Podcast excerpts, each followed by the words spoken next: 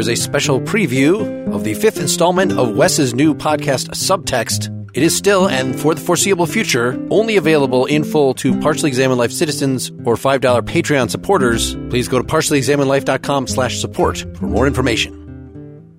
You're listening to Subtext. I'm Wes Alwan, and today I'll be discussing Anton Chekhov's Uncle Vanya with Monica McCarthy, host of the Happier Hour podcast, an actress, and several other things. Say a little bit why you wanted to discuss this play.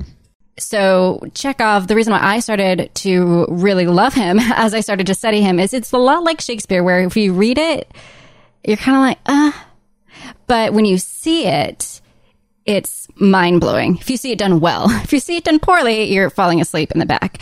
And Chekhov, especially, is somebody that's done poorly quite often because his plays are actually very funny, but a lot of actors and directors don't realize that. And so it can be a bit like pulling teeth. Hmm. But what was so profound about his work was that he was really one of the first writers to write about the serfs in a way that wasn't Tolstoy. It wasn't like, you know, putting them on this like pedestal. It wasn't ignoring them. And by serfs, I mean like peasant class in, in Russia. It was really, his writing is very much like people talk. Uncle Vanya in particular, why I love it. It deals with heartbreak and it deals with the existential angst of, you know, what do I want to do with my life? And it deals with what to do when there's not much else that you can do. Mm-hmm. You just keep on working, you know, as Sonia says at the end, but at the same time being just so, so funny. And the characters are like awful and wonderful at the same time, you know, so it's not the traditional sort of protagonist. You don't really know am I rooting for this person or do I hate this person? So there's a lot in there.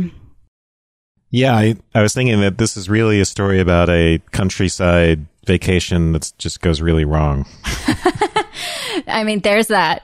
I mean, it is true. If you're going to, you know, out to visit your family, those sorts of get-togethers will have some friction, but this goes a little beyond the average family friction. So I, th- I guess you've described your why this play in particular is just one that you became fascinated with. Also, I just, you know, to sort of quote my acting teacher, there's a lot of space in the play mm-hmm. for the actors. For example, Yelena, I'll go from her point of view. So she's this young, beautiful, conservatory trained pianist who has married this much older, art professor who was acclaimed for his work, and it's actually his country estate. But he hasn't lived there in a long time. Yeah, his dead wife's country estate. Yes, the cor- yeah, that's actually a great correction. So it actually it was his wife who died, but on the estate who's running it is his daughter Sonia and her uncle Uncle Vanya, and they've been working and toiling for the professor. And now the professor has come to the estate for the summer with his young wife, and basically like the lives are upended by these people being here. And then you have the doctor, and it is not a coincidence that Chekhov was the doctor. And then you have this character that's sort of like the voice of reason in some ways, the doctor in the play and Uncle Vanya and the doctor both fall in love with Yelena and which can be funny and sad and Sonia's in love with the doctor but he doesn't love her and yeah I started to think of Woody Allen's Love and Death at certain points.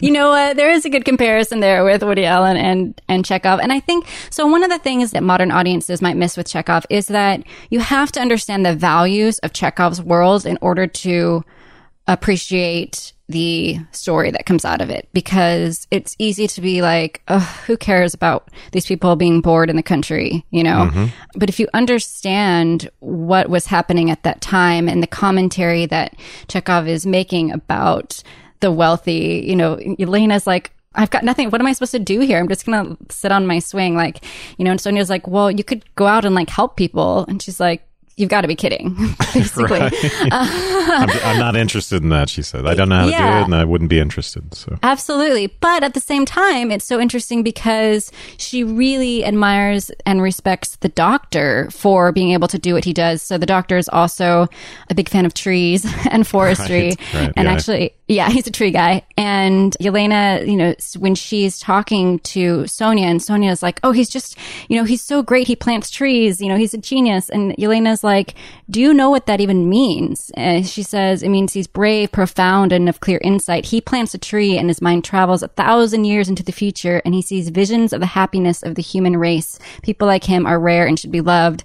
And then she makes some jokes about like, you know, how can you be 40 and live in Russia and not be an alcoholic? Um, but Chekhov likes to sneak in these sort of like profound questions, like all really great playwrights do about what does it mean to live? What does it mean to try to create something lasting for the future?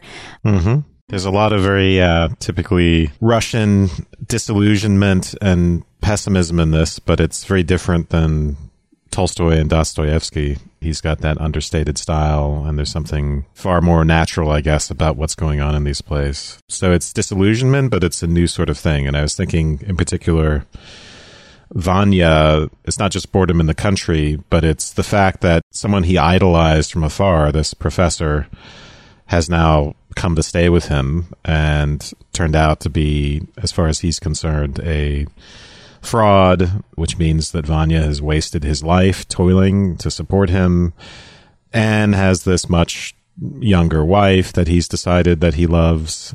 So that sort of disruption interests me because it's, you know, there's a lot in the play about work and mm-hmm. um, the way in which the sort of regularity, the routine of the rural estate and the sort of the engagement with work has been overthrown and turned them to a kind of idleness. On the one hand, because people are obsessed with Yelena.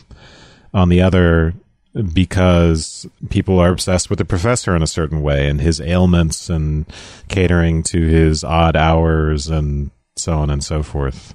Yeah, I mean, the disillusionment, like the end to me is just so achingly sad because it's not clean. Like there's not a resolve. Like the realization that Vanya has that like his life really has kind of been a waste. And on the other hand, you can ask, you know, you kind of seem whining a lot throughout the play. So it does beg the question of like, well, whose fault is that? and I would say 47 is actually not that old, but, but go ahead. uh, well, back then, uh, you know, again, putting it into context, I mean, I'm not 27, which is Elena's age, but I could, you know, I could still pass right now. Other topic. But that to me, I can't imagine going to the theater and seeing a solid production of it and not turning the question on oneself of who am I living for? Who am I slaving for, working for, toiling for?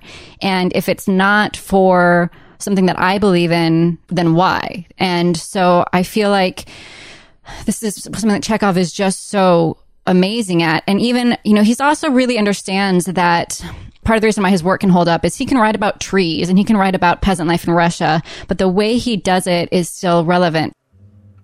That's all you get. The whole discussion is just under an hour. Wes and Monica go into more themes and techniques involved in the play, the characterization, why some interpretations work or don't work of this in a live setting. Monica brings her acting experience to get into method acting involved here, as opposed to merely sentimentalizing the situations and characters. Very interesting. You can only hear it again as a partially examined life supporter so go visit partiallyexaminedlife.com slash support to see your options. Thanks.